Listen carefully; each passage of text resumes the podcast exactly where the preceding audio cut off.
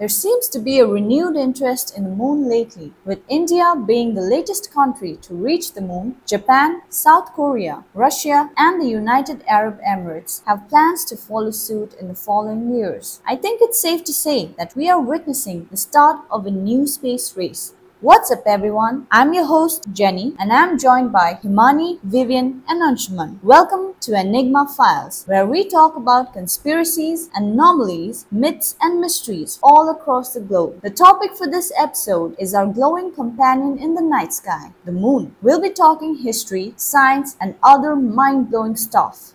Some folks believe that the Apollo moon landings were nothing but a hoax. These theories have had a real impact on our world, sparking debates, influencing pop culture, and making people doubt NASA and the whole scientific community. But here's the deal these moon landing conspiracy theories aren't just some fairy tales, they're lessons in the power of critical thinking and the spread of information in the digital age. Today, we're gonna dig deep and explore the history of the Apollo missions break down the usual conspiracy chatter, and check out all the evidence what's real, what's fake, and everything in between. Our mission is to arm you with the tools you need to think for yourself and see through all the smoke and mirrors. We're here to help you sort fact from fiction and navigate the wild waters of conspiracy theories. So kick back, relax, and join us as we discuss both sides of the story.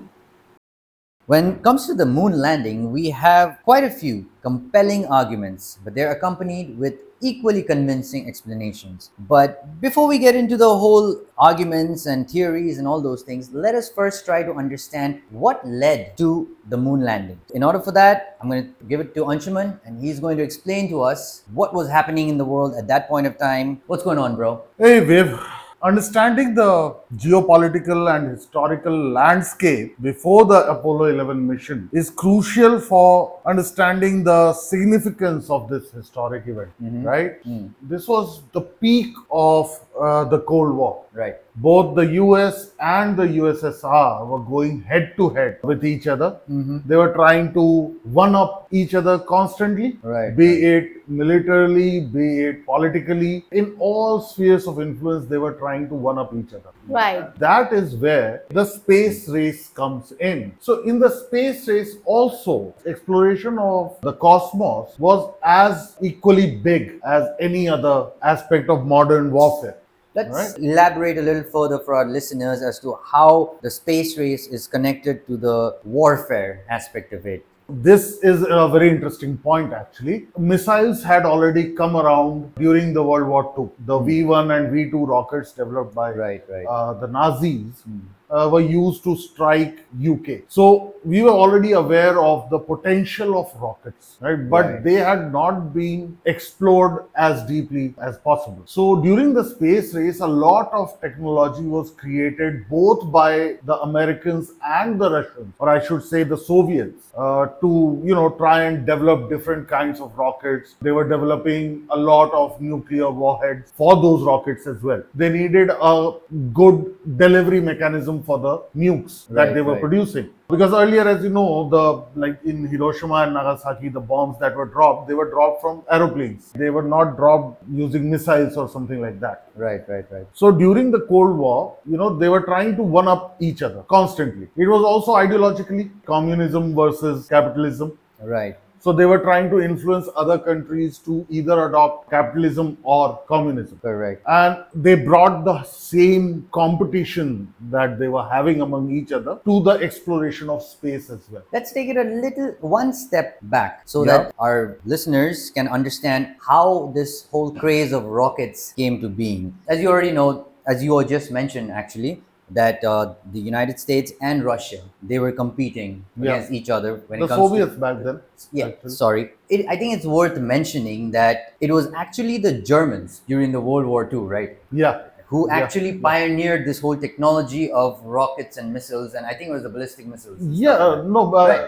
those are more like rockets than missiles. right because i Uh, remember hearing somewhere that when the americans first witnessed the german jet fighter planes Yeah. like they were blown Yeah, amazed yeah. what Everybody the hell is going on away. And also after once the World War II was over, I think USA got a major chunk of those Nazi scientists, it and so did Russia. Yeah, this is again a very interesting topic which can take a whole Of course, episode course. Uh, in and of itself. But I'll tell you that it was known as Operation Paperclip for the. Americans. Right. uh, wherein they went into Germany and they cherry picked some of their best scientists and brought them back to US, granted them citizenship. And that is a whole conspiracy on its own, which we will Oh, talk yeah. about it on Oh, yeah. a future episode. Definitely, definitely. But coming but back, the, the but the most prominent of them was von Braun, right? A scientist named von Braun. wasn't he the pioneer of this whole Apollo mission? I believe? Yeah, he was actually the founder of NASA. Oh, sorry, not pioneer. The- He was the founder of NASA. sorry, my bad. and he was the one who actually created the V1 and V2 rockets that the Nazis uh, used in the Blitzkrieg. Ah, I see, I see. that is some of the geopolitical things that background, were yeah, going on back then in the 40s basically but by the time we came to the 50s they were trying to create more powerful rockets and one of the the ideas that they had was that since these rockets were getting so powerful gradually of course Right. over several iterations it was now possible for the first time for the human to actually send something above the atmosphere out of the gravitational pull of earth I see. right that is how in the 50s the soviets became the first to launch an artificial satellite into orbit And that was the first of many things that they Oh launched. yeah, the first of many races that they won. It was Sputnik, Sputnik, Sputnik right. satellite in 1957, and so the Soviets became the first nation on Earth to actually reach space. Right. But then the Soviets had many, many firsts. Oh yeah. Right? They were the first to, of course, Sputnik, the first artificial satellite in orbit. That was Sputnik 1 Right, Sputnik 1. They were the first to send an animal on Sputnik 2. to space. Rest they were in peace, the, Laika. And then they were the first to actually send a human in space. Yuri right? Gagarin. Yuri Gagarin. All of these First things, woman. the first woman in First space, multi-person first- crew. Yeah, First spacewalk, first spacecraft, first pictures of the first side of the first. I mean, so many firsts. Like the United course, States was so feeling many really, really firsts. behind. I'm Yeah, sure. that is what I guess pushed the then President John F. Kennedy to come out and say that the US will become the first country to land a human on the moon. Yeah, right. Right? And Wasn't there also a rumor at some point at that time that the Russians were going to put nukes on the moon? Oh, and Oh yeah, there were a lot of there are a lot of controversies and a lot of conspiracy theories and I think we are going to discuss quite a few of them in this episode and the coming episodes. We have a lot to. Like I said, now for a controversy that has gone on for about 50 years, I believe where there is smoke, there is fire. For a controversy to have gone on for that long, there has to be a very good reason. Well, not just one reason, plenty of reasons, I believe. So, for all our listeners who are not very well versed about the conspiracy moon landing theories, we'll go through all those reasons one by one and we'll attempt to shed some light on them. But in the end, you make up your minds. Let's start with the first and the most obvious and the most popular reason, which is the American flag. Oh yeah. Now, as you can see, if you have uh, if you have watched the videos of the moon landing and Neil Armstrong and Buzz Aldrin on the surface of the moon, one of the crazy things that you see is that the American flag, once it has been planted, it waves in the breeze for a certain amount of time after they have stopped touching it. Basically, you know. Yeah. That is a little sketchy because apparently there is no atmosphere in the moon. So if there is no atmosphere, where is the breeze coming from for that flag to be waving about? Yes, of course. This is a very well documented theory, Mhm. and there is a very good reason for the flag to be waving. You know that there is no atmosphere on the moon, so there cannot be any wind and thus no waving. Up. But Yes. you also know that the gravity is quite low, hmm and the Americans really, really wanted to showcase their presence on the moon. Mhm. So they had planned in advance, and the the flag that they took actually had a hard wire, kind of like a steel rod, you can say, that was attached horizontally to the top of the flagpole to keep the whole flag unfurled at all times. Mhm. Because even if there is low gravity, there still is gravity. So the flag would have flopped down Right. right at the beginning. Mhm. So there was this wire there, and so the flag was unfurled by default. Okay. But you do not have a pre-made hole on the moon where you know a flag pole isn't there where you just go and stick the flag. Yeah. When you want to, when when the astronauts were trying to put the flag up, Hmm. they had to twist and turn and you know nudge and do all of those things with the flag the actual physical flag in their hand and since the gravity is low the torsion that they created the forces that they exerted on the pole they started the movement of the flag. But since the gravity is so low the flag kept waving for a long period of time and that is why it feels like it is waving in the breeze it's not really Oh, so that was the reason behind this. Okay, fine, I get it. I can understand that reason. It makes sense, you know. But two questions that come to mind. You have a car, right? yep You have a toolkit in your car. yes When something goes wrong with your car, you do get that toolkit out, right? of course I find it amazing to mm-hmm. feel like they're going all the way to the moon and they didn't have a hammer in mind, or the fact that they didn't consider the fact. And also, this leads me to the next question. Every single thing was documented or briefed. Those those guys are briefed at every single step because it was such a monumental mission. Yeah. So they must have been briefed. So obviously, the fact that once you get off of that aircraft, you have to take the flag with you and stick it on the ground. Now, I'm pretty sure they did not expect the ground to be like jelly. They must have understood that this is a rocky surface. Maybe we should carry a hammer. I find it a little hard to believe, but then again, like I said, the explanation that you just gave and that NASA gave, it makes sense. But those questions will always remain. So I guess it's up to you, listeners, to theorize your own answers and see if that reason makes sense and if you can accept it or not. Let's move on, coming from the American flag, let's move on to lighting. Now, there are a few anomalies when it comes to lighting. Uh, we'll start off with the first one, which is the inconsistency of the shadows. Now, most of the time, when we have just one source of light, all the shadows are created in one direction. Now, when you look at it, the moon, the only source of light on the moon was supposed to be the sun. But when you look at the shadows that are on the photographs, what happens is you see la- shadows popping from all different angles. Some of them are even at 90 degrees. What's happening over there? Like that kind of indicates studio lighting, you know? Right. This does look shady, pun intended, right? as far as the shadows are uh, concerned, I think we'll also share some images on our X and Instagram. Yeah, yeah. sure. Oh. Right. I think the audience will be, you know, It'll it'll give them a better idea yeah, of yeah, what we're they'll talking be able about to, right now. yeah, orient themselves to what we are talking about. But as far as the length and the angle of the shadows are concerned, the biggest explanation that NASA has come up with is that the photos were taken on very rough hilly landscape. Right. You have seen the surface of the moon full of craters, full of boulders, all sides of rocks, smaller ones, bigger ones. Also, since there is no atmosphere, Supposedly. supposedly, the rough edges are still present on the rocks on the moon as compared to Earth. Over here, things have smoothened over time, hmm. right? Over millions of years. Hmm. But on Right. the moon, that has not happened, right? We get great winds and there Supposedly. are supposedly. No, we do get great winds, man. Oh, sorry, sorry. We yeah, we do get typhoons and we get get Oh, whirlwinds. I got carried away. My bad.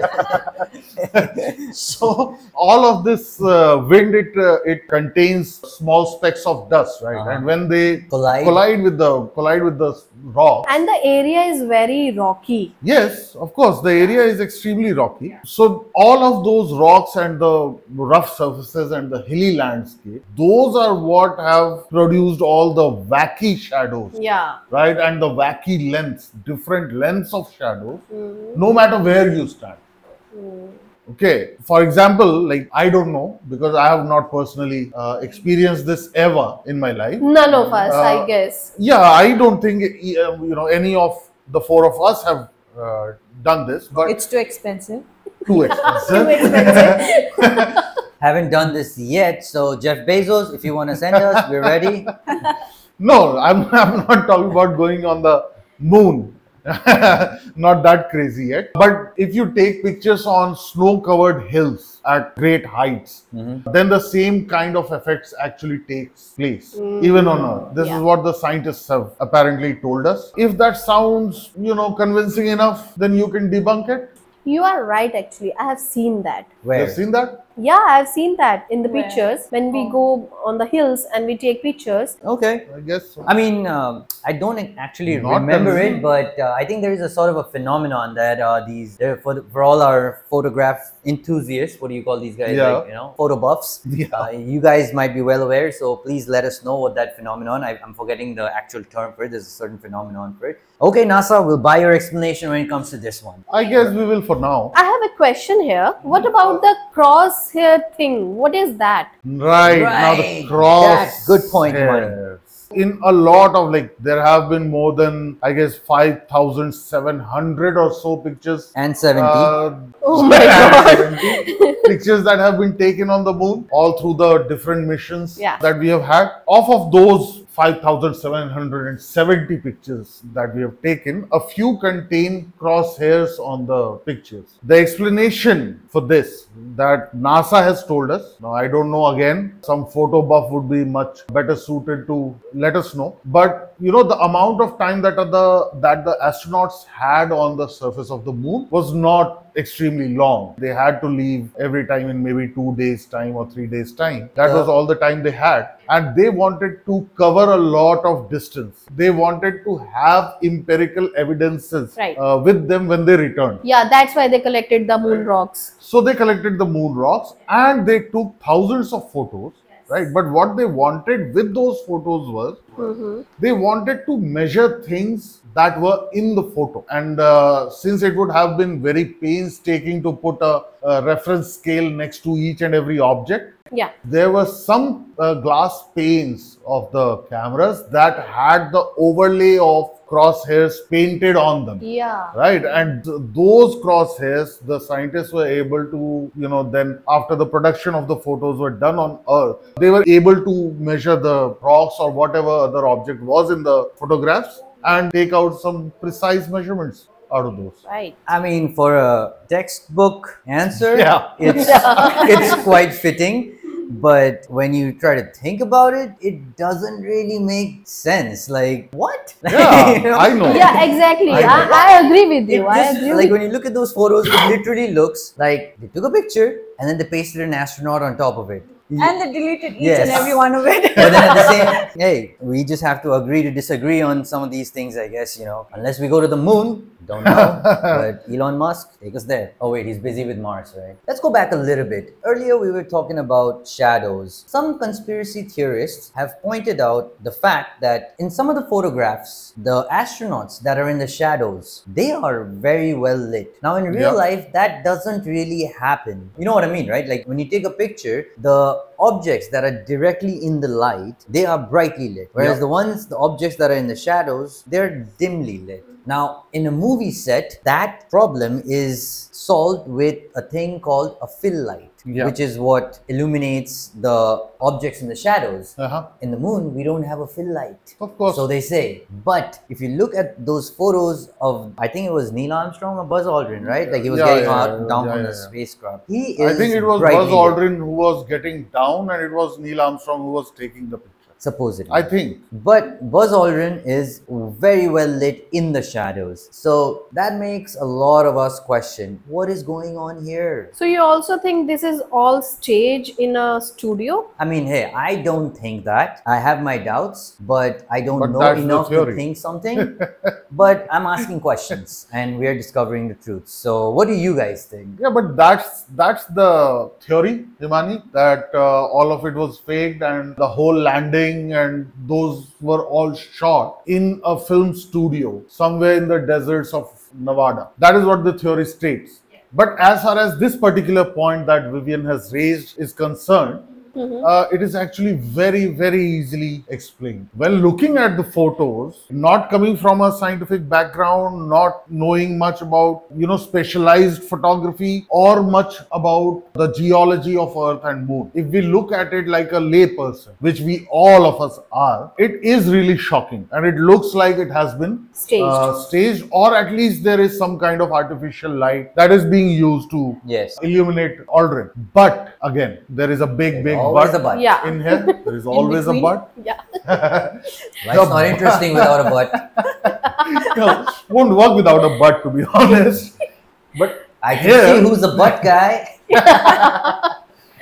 uh, guilty as charged. Now, what happens? Uh, what happened with this uh, particular photograph was uh, what we need to understand is that the luminosity of the surface of the moon and the luminosity of the surface of the Earth are very, very different That's true. we have a very dense atmosphere. right. You see all the meteorites that fall but mm-hmm. never reach the earth. Yeah. They get burned in the atmosphere. Yes, yes. What that says is there is a lot of dust suspended in our atmosphere, and that creates a fuzz. You know, it it makes the light fuzzy as far as the surface of the earth is concerned. Yeah. But the moon has a naturally whitish, light grayish color to its surface, and there is no atmosphere. Okay, so I was just thinking, they say that the moon reflects light Yes. from the sun. Yes. So the, it, it, does that have anything to do with the shadows or everything? Yeah, does it, it- play a role in it? it has like yeah of course it has everything to do with the geology of moon hmm. right the the rocks and how they are formed and how they have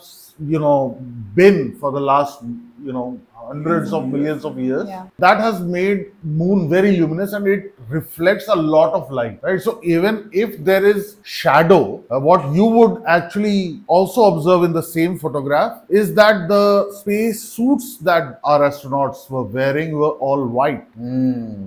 Right? I didn't know that was so one the, of the reasons. Yeah, so the luminosity of the space suit combined with the luminosity of the surface of the moon creates that effect. And let us not forget that everything that just happened over there, the pictures were taken in the daylight. Oh, the yeah. moon was obviously very Very uh, well lit. Yeah, very well Extremely lit well due to the sun's exposure. So it was Yeah. reflecting a lot of light Yeah. already. I Yeah. I guess.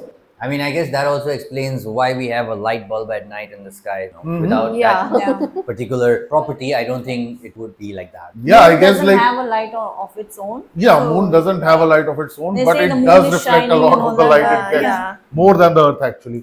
That is why we have a greenhouse effect, and the moon doesn't. True. Okay, so moving on. Now we have another theory, but this seems pretty simple. Some people have observed that the footprints of the astronauts' shoes, boots, I mean, what do Yeah. you do? They have a special spacey term for that? I don't know.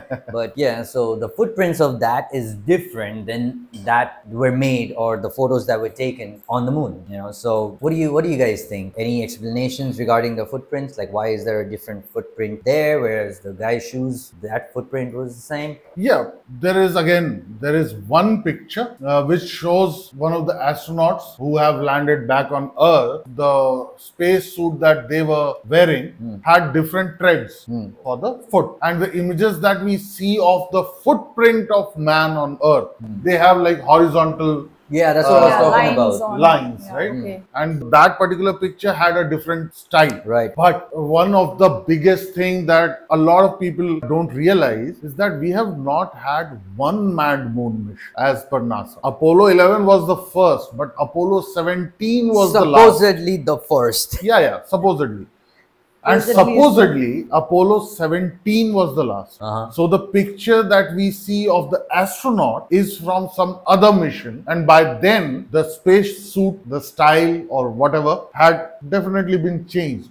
That is quite Right. possible. Yeah. Yeah. Somewhere I also heard that these guys have uh, boot covers. So when they go for like actual like space, not spacewalks, because why would you need footprints on spacewalk? but when he like stepped out, like they have covers, and that's yeah, what that I was under the that is a of. big. Uh, Ah, that may be so that they cannot carry some bacteria or you know That some could be. kind yeah, of some contaminants from Contaminants, Earth would uh, not yeah. reach the moon, Or or, some vice versa. contaminants Vice from the yeah, the moon would not reach inside of the spacecraft. So that is also a viable answer. I think both of these are viable answers. Yeah, yeah, yeah, absolutely, And since Prada is coming up with the new space, I mean suit, not suit, space suit. This I time it may be completely different. yeah. that's when you know that NASA is NASA has a really big budget. Oh yeah. We're trying to get aliens brand conscious. so moving on. It is well, it is just common sense. You know, when you land something heavy on a surface, there's a bit Uh-huh. of an impact. Of course it is. Quite a lot of quite a lot of an impact, especially if you consider it to be a whole lunar module. But as you can see on the pictures and the landing pads, squeaky clean, squeaky clean. And also like there was absolutely no, uh, what do you call that? A crater. Because I mean, they would have had to had some sort of a thrust generated to slow Yes, down the craft yes, and all those yes. things. But there's no crater, nothing. No dust on the, it's like as if something, it's like the lunar module was slowly, gently put down by a crane. That's exactly what it looks like. And does does look like probably that. had to be done gently too because I mean, look at it; it just looks like aluminum paper, you know. So yeah, that is like, uh, you know, Well, yeah, of course it does. You know, very, very confusing for everybody. Mm-hmm. It was extremely confusing for me when I first saw the pictures and the videos. Even in the videos, uh, you'd see the same kind of thing, Hmm. right? Because when the module took off, again, the same kind of question. I mean, these are two different theories, but they line up together very well. And there is a sweet little explanation for that. Hmm. I may go a little scientific on the explanation this time. I hope you guys understand because it's very difficult to explain this in layman terms. all right, let's All hear right. it. So let's split this into two parts. Hmm. One part is the lunar module landing on the moon, Mm-hmm. and the other part is actually the lunar module module taking off from Oh the yeah, moon. oh yeah. Right? Have you seen that video? Oh yeah, Uh, both of these should have created craters. Both of them have impact Mm-hmm. Yes. associated with it, right? Of course, since human lives were at stake, Mm-hmm. right? National pride was at stake. A lot was on stake, apart from the money spent. They had to make sure that the landing was actually very soft Hmm. and the takeoff would be successful. For the takeoff to be successful after a landing, the landing had to be incredibly soft Why is that? because uh, if your landing is even a little bit rough you may your telemetry may go haywire or some nozzle may be knocked out or something like that. And that would make the resulting takeoff harder or maybe even impossible. So the landing had to be stuck perfectly. So what happened with this these uh, capsules these lander modules they were over engineered to death to be honest. Okay. they are extremely over engineered pieces of machine Okay. also, the fuel that is used in these landers is a 50-50 mix of hydrazine and dimethyl hydrazine. These are not your, you know, also called Aerozine 50, basically. These are not your typical fuels which are burned. This is supposed to be a chemical reaction which gives out a slow burn and doesn't really give out a lot of fumes right. like we Oh. see in regular you know Jets. diesel Yeah. and those kind of engines and D, uh, jets of course I think we need that on Earth here also. Oh yeah we do but they they are basically the thrust is colorless the flame is actually invisible you know the second point first let me tackle that Mm-hmm. when the lunar module is taking off it doesn't really look like It just looks like it's being lifted. yeah doesn't look like a normal rocket launch there is no plume uh, of dust behind so first off it is this mix mixture of fuels the Aerozine 50 which produces an almost invisible flame invisible beam Okay. Number one. Number two, the amount of dust that we would expect to blow and cover the whole module and everything around because of there not being an atmosphere. The dust does not get a medium to hang around in. So what you're saying is, if the dust even rises, it just immediately drops. It immediately drops. I wish we had that here on Earth. Oh, yeah. Of I course. guess that is because of the gravity, because the gravity of the moon is much less than the gravity on the earth. So the engine created a lot less thrust than they would on earth, and therefore Oh, yeah. it didn't leave a large It, crater. Yeah. it, it actually just required a 16 Q, uh, kilonewton of thrust uh, to, to escape the gravity of moon. That would have probably made landing easier also. Exactly. That is what I'm coming to. That made the landing much, much Softer easier. and easier Yeah, because of because the they gravity didn't need to put out a constant flame, you know, a constant reverse energy. They didn't need that. So they went in stages. The engine burned and then stopped and then burned and then and that is how they managed to bring the lo- module down very, very slowly. I have heard, I don't know how true this report is. I think we're gonna have to contact somebody on NASA or some end space enthusiast. But I heard that a simultaneous experiment was also happening in that mission, which is, I'm not sure if it was that mission or if it is the other mission. So correct me if I'm wrong. Uh-huh. That they were, the scientists here on Earth,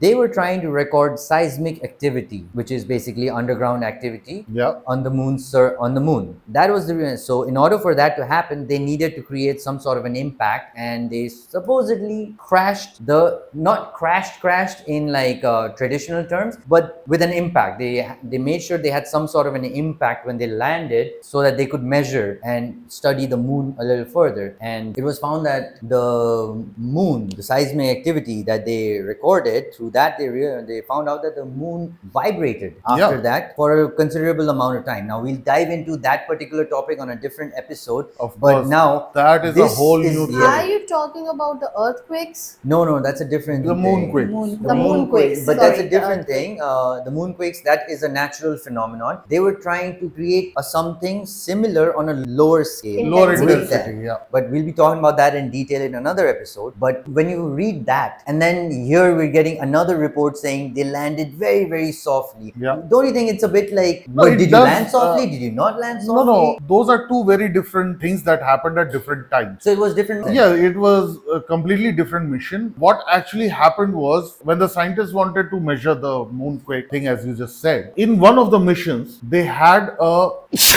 Sorry, folks, that was an earthquake we just had. Podquake. exactly, podquake. Moonquakes. Me, I know. I'm just thinking, where should I start from again? Exactly, folks. Hmm. This is what happens when you're lying. You pause, you can't talk.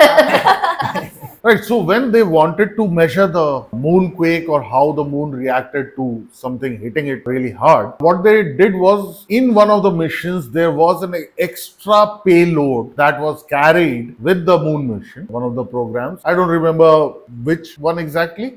That's Uh, for you but guys one to of the, find out. Oh yeah, but one of the Apollos, once the astronauts had left the lunar surface and they had reached the command module, where always the third astronaut is sitting, monitoring the landing and all the activities that are going on the moon surface. Once the astronauts reached back, they released a payload which was like the lunar module, uh, the same size, same weight thing, and they let that one crash with a bang Oh. right? So it was after Oh. the astronauts got back into the command module. All right, all right. Well, that makes sense. That makes sense. Let's talk about something that we all love to do, which is stargazing. Yeah.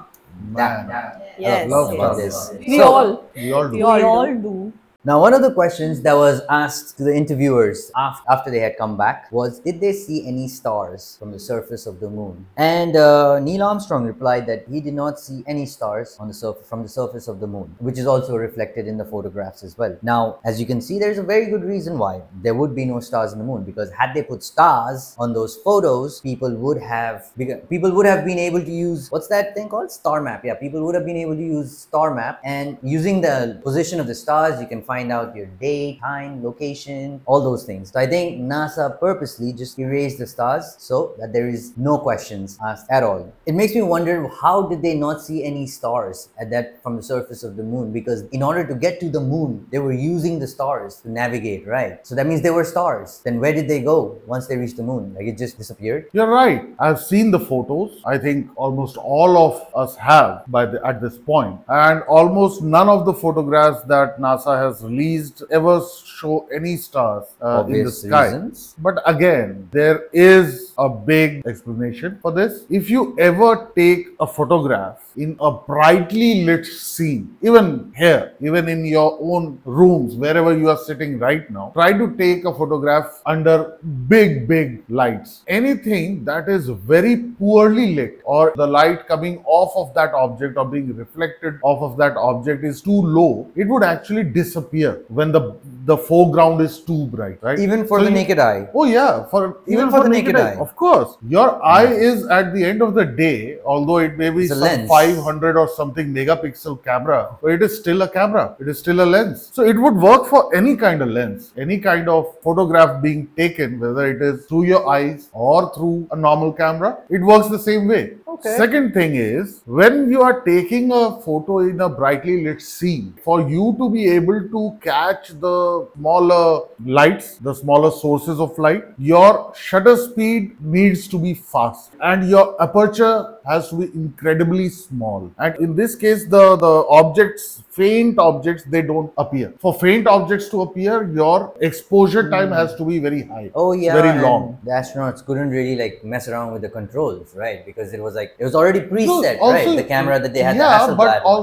and they had to operate it through the big bulky gloves that they were right, right. wearing. I think a simpler example would be whenever we look at the sky during the day, the sun, bright sun, we don't Yeah. see the stars Yeah, with our Hmm. naked Exactly. eyes, Yeah, good point. Good point. And Yeah. during night because time, the earth is very ah, brightly it- lit. The sun uh, is in the very bright. That's probably because the stars are everywhere in the sky. Oh yeah, all around. Even Billions around, I'm sure around the sun, but because of that bright light, that's probably the reason why don't why we don't see stars during the day. Yeah, Right? of course. right. All right, all right. Well, I mean, I cannot disagree. Plus, also remember, we are talking about the 1960s. This is not yesterday. 53 right? years It- ago. Yeah, 53 years ago, the technology we had back then. That is also one of the reasons why a lot of people don't believe it. Because Yes. I mean, back then, forget about internet. The computers weren't even able to show visuals. They were just number Yeah. crunchers, right? Yeah, Such glorified computers- calculators to be. Yeah, glorified calculators would be a very good word.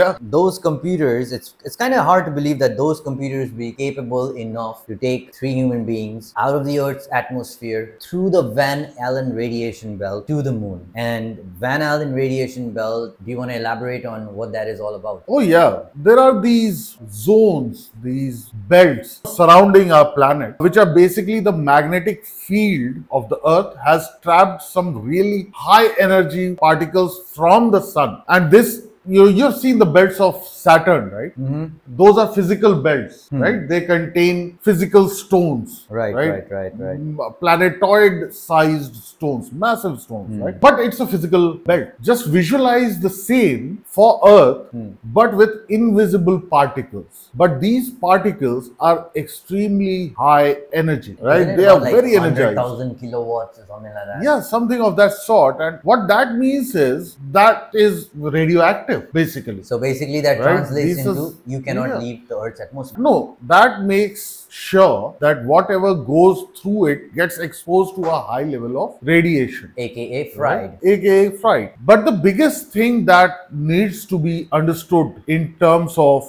the Apollo missions was that the actual spacecraft was traveling at an incredibly high speed. Yeah. And this spacecraft, each and every time, crossed the Van Allen belt at such an incredible speed that the astronauts, as well as the electronics within the spacecraft, was not really affected by the radiation long enough for it to be harmful. For example, there is radiation all around us Yeah. Yep. right? Uh, but we don't get affected by it because either it is too low energy and doesn't really affect us as much, or we cross through it Very too quickly. quickly for it to uh, really react with our physiology. Also, another point here is that the actual electronics on the spacecrafts were hardened. Like today's electronics, military grade electronics are hardened against EMP strikes, electromagnetic pulse strikes, right? Van Allen belt and this are something very similar. And if it goes over you too quickly, it won't really affect you that. I mean, I find skeptics will always question this theory because course they will. I mean, it's kind of hard to believe that a country that crashes two rockets and finally on the third attempt, 7 months before the end of its president's promise, Yeah.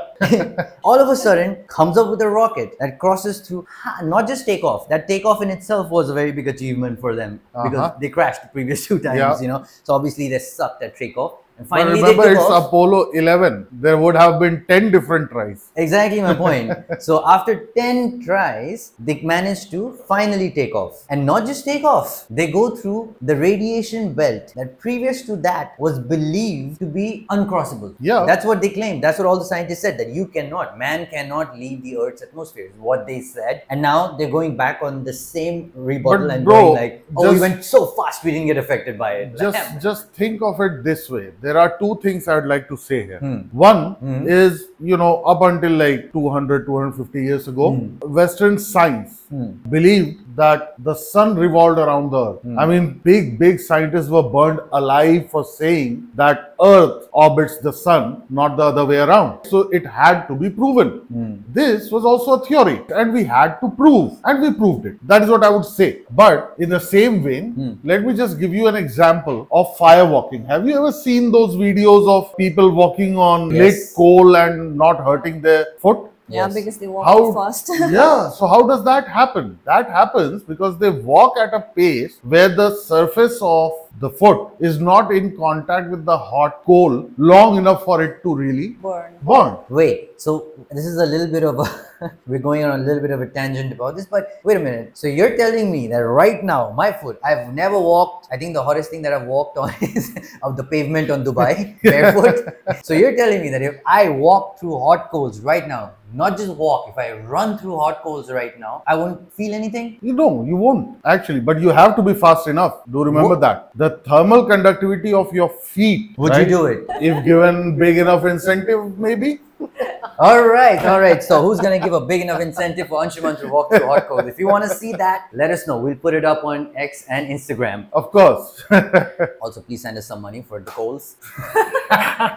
Because coal is expensive nowadays, people. Now, this is quite entertaining because uh, it indicates human incompetency. But moving on. So, we have a few pictures of some props, I would like to call them. People call them rocks. Mhm, NASA calls them rocks. I Yeah. call them props. We have some pictures of labeled props. One of them with the mention C, you know, you know. I think the crew must have forgotten, you know. and uh, I mean, I wouldn't be surprised because, I mean, have you seen some of those really, really big budget movies? What's that one movie where they left, what's that one series where they left a Starbucks cup on the yeah, yeah. of it's in the Game, Game, of, Thrones. Yes, Yes. Game of Thrones. Yeah. All the Game of Thrones lovers will have know, will know this, you know. So if they could do that, then I'm pretty sure we could definitely leave a rock label C on the moon. So of yeah, of course, of course we could. what's the story behind that? Somebody please tell me. I have uh, gone in the rabbit hole, you know, regarding all of these theories That's why and trying to debunk them and do all that kind of shit. But for this particular one, You have no the- answer. the- I don't have an answer for anything. The answers are coming from NASA, Hmm. from other scientists, from other professors, and whatnot. But for this particular theory, Hmm. the only explanation that I have got is a bit too flimsy for me to really believe. And if that is really the case, I mean, I'm speechless. I don't know. For me, it's very hard. And this uh, is to coming from somebody who believes, like hundred percent believes, that people did go to the moon. Oh, yeah. So let's I hear do. the flimsy reasoning. Oh yeah, they did. Let's hear the flimsy reason. Because I just say, what's the reason? People are idiots. but let's hear your the NASA scientific reason behind this. I think they are basically saying the same thing that we are all idiots because according to the NASA representatives, the ah, C that we see in that photograph, which by the way our audience can go and take a look at on Google, but also on our X and Instagram handles. So the answer they have given is that it is a stray hair. Who's stray hair? Exactly. Someone's I've stray hair, which I never Probably Neil understood. But according to them, this is not an astronaut's hair. The actual photo that was taken didn't have that C on it. This happened during the production, basically during the development oh. process of the film. I thought Oh, aliens right. also have hairs. Oh man, that is what I thought. Same. That is what I thought. Coming coming back to this production thing, the No, no, I meant development. development. Development of the film. The thing is, wasn't it that uh, the technology that they had supposedly of transmission, like they had the technology to send man to the moon, but Yeah. they didn't have the technology to do a direct live broadcast. you Yeah. know? So there was only one screen, Yeah. and people had to take the footage by recording the screen, Yes, yes. and that's they why did. they claim that there are all these That is, anomalies. yeah. So one of the biggest answer that, or the most common answer that you are going to get all over the internet and in the states uh, statements issued by NASA or the astronauts or anybody really connected to these programs is that all of the footage, all of the photographs, everything was taken on some really primitive tech, 1950s and 60s cameras, which are not all that well developed. I mean, do you honestly believe this, bro? Like you're sending somebody to the moon, but at the same time you're saying, "Oh, we are primitive, too I primitive." don't know. I don't Too know. primitive for a camera. to develop a but camera, but we're not not for a rocket. enough to send a rocket to the moon. Like, bro. What can I say, bro? That is where all of these theories come from. yeah, they went to the moon not because it was easy, but because it was hard. Mm-hmm. See? And guess what happened right after that? Yeah. Boom, boom, boom. oh, sorry, there was just one boom. Yeah, no, there were actually three shots fired. But that would again take us into a whole another range of episodes if we try to get into the JFK assassination right But let it be established that I was Yeah, right, but I for another constantly time. underestimate myself. Boom, boom, boom was the right answer. All right. All the other reasons, it's quite convincing. Like I said earlier, they have accompanied with some very convincing explanations, and or I don't know enough to debate on that because I'm not a photographer. I'm not. I don't work for NASA. Yeah. I'm not an astronaut or all None of things. us But are any of something these that things, is right? very, very you know, this is what I'm just like, no, this, it's because of the next reason that I was just like, yeah, no, these guys are lying like they've done with everything else. The videos of those guys just, I wouldn't say it walking, jumping, just hobbling around. Yeah. The videos of them just hobbling around. It is so weird. You've seen those, right? You've seen those. Yeah. This guy just go, falls over like a penguin Yeah. and then he goes back up again. Like, that's such a movie set trick. Like boom, boom. You just like wake, get up on it. Nobody gets up like that. Not Yeah. even midgets, man. You know, nobody gets up like that. The reason why I said midgets because oh, I can't say midgets, right? That's politically incorrect. Uh, the, I what do you call it? Short people? I don't know. The reason why I said that is because I don't think we are a very politically correct No, the reason why I, either. why I used that example is because I saw this where this guy just like Yeah. he's sitting on he's sitting with his legs stretched out and he just like boom gets up. And because of the length of his legs he can't do that right? And he challenged his tall friend to do the same. yeah and they couldn't do it. Now here's the thing. The astronauts did it backwards. Yeah. with the spacesuit on. And how heavy is that spacesuit? I'm not sure. Somebody please tell us in the comments. So the space suit is pretty heavy, but uh, How do you get up you like have that? to understand that on the moon the gravity is low. But how do you very get up very backwards? low? That is what I'm trying to explain. In a very low gravity situation, wherever whenever you are in a low gravity situation, a small push, a small force applied in any direction has a profoundly bigger impact than it does on Earth, which is basically our daily lives, which is what we are very used to. So all the scenarios that we consider are oriented towards living on Earth, right? That is our basic mental structure. I'll tell you something. That is how we Yeah. understand things. those guys didn't even push themselves up they just rose up they yeah, just rose they may. Have you ever seen astronauts floating around in the ISS? Yeah, the I've seen International that. Space Station. Yeah, yeah. Just look at how they eat breakfast, right? The toast doesn't have to be sent upwards. You just leave the toast at a point and it starts moving upwards all on its own, right? It starts floating. That is what I'm trying to insinuate here. I guess the impact of the astronaut falling was large enough for him to bounce back. Okay. You know, like the, it- the, the laws of Newton, the laws of motion. All right. Well, if you follow the laws of motion, then the lunar module landing should make it bounce back again, then with that same theory, right? Yeah, but you have to understand that the force being applied was from both sides, right? What do you mean, both sides? If the lunar module say it lands on the surface of the moon hmm. so there is a impact however small the impact is there is still an impact and that puts a pressure upwards pressure on the lunar module Right. Okay. so it would want to go up Up again, just Huh? like how the astronaut wanted to go Yes, up again. Okay. Exactly. But with the space, the, the lunar module, there are small nozzles all around in every direction. Okay. And those small nozzles just let out a little bit of compressed air in whatever, in the opposite direction of wherever they want to go. Oh, Like thrusters. Yeah, like thrusters. So it's like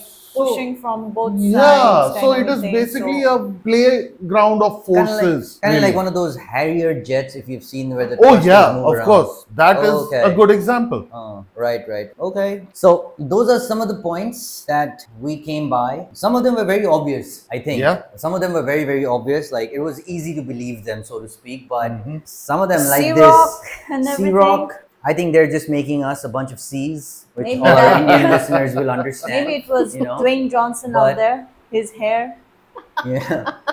the one that he where he doesn't have hair on his head. the Where are you rock talking of about? the earth, not the moon.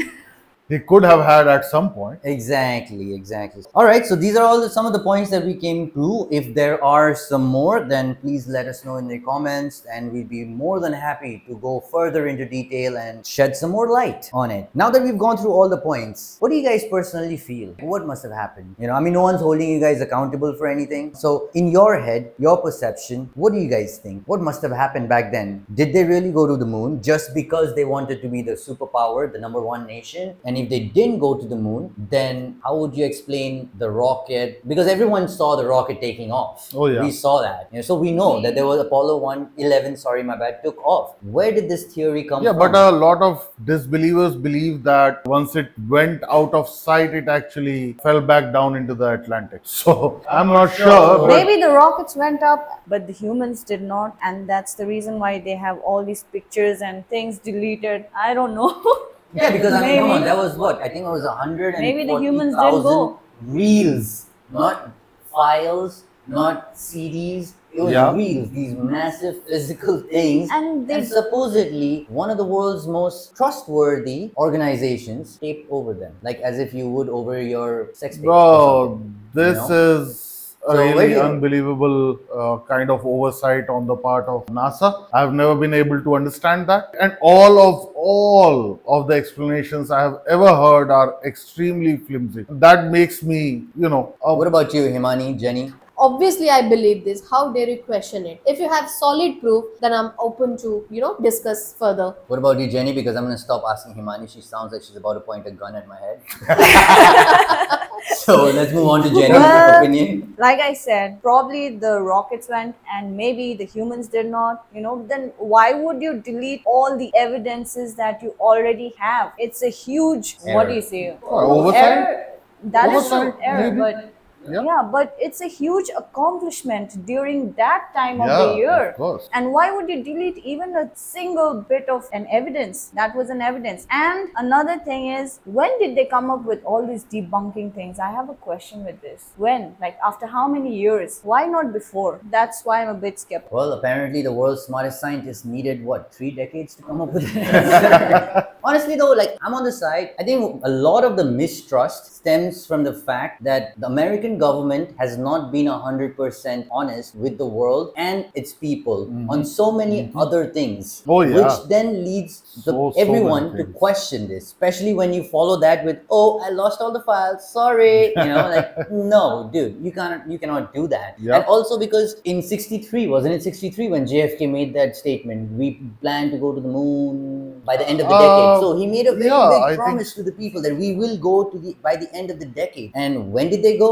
six months were left for the decade to end. I mean I, this is this is just fantasy not fantasy but these are just theories. I honestly feel they kept crashing which they did. How many how many times they oh, crashed? they tried multiple times. They couldn't do it the timeline was about to get over Yes. and they had to pull off something. Otherwise, they would have looked like idiots, not just in front of the people, but most importantly in front of Russia. They would have Oh, yeah. because Russia was knocking one achievement out the other, and USA was just stuck on. They weren't even able to take off. So Uh-huh. they were like, you know what? That we was have the to main this. reason they wanted to go to the moon. I think it was 61 when uh, Kennedy. 61. said that. Imagine Yeah, yeah. na- eight years. Eight years. You can't even take off.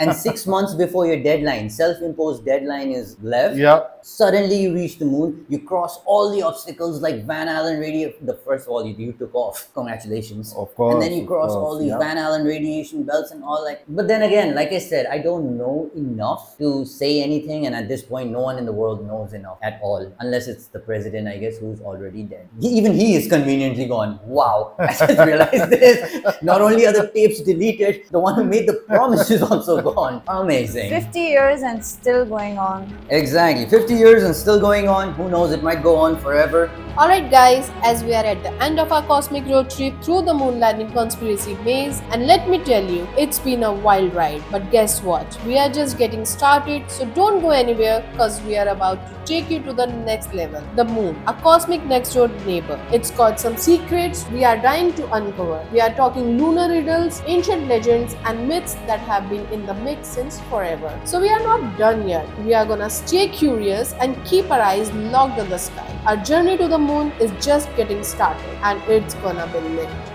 In our coming episodes, we are diving deep into some more lunar enigmas. We'll be busting those bizarre lunar quirk wide open and delving into legends that have been passed down through the ages. It's a roller coaster and we want you riding shotgun. As we are wrapping up this episode, we want you to keep those questions coming. So follow us on your favorite podcast platform. For additional content and updates, do also check us out on Instagram at enigmafiles.connect and on X at enigmafiles underscore. Until then, keep exploring and keep reaching for stars. See you on the next episode.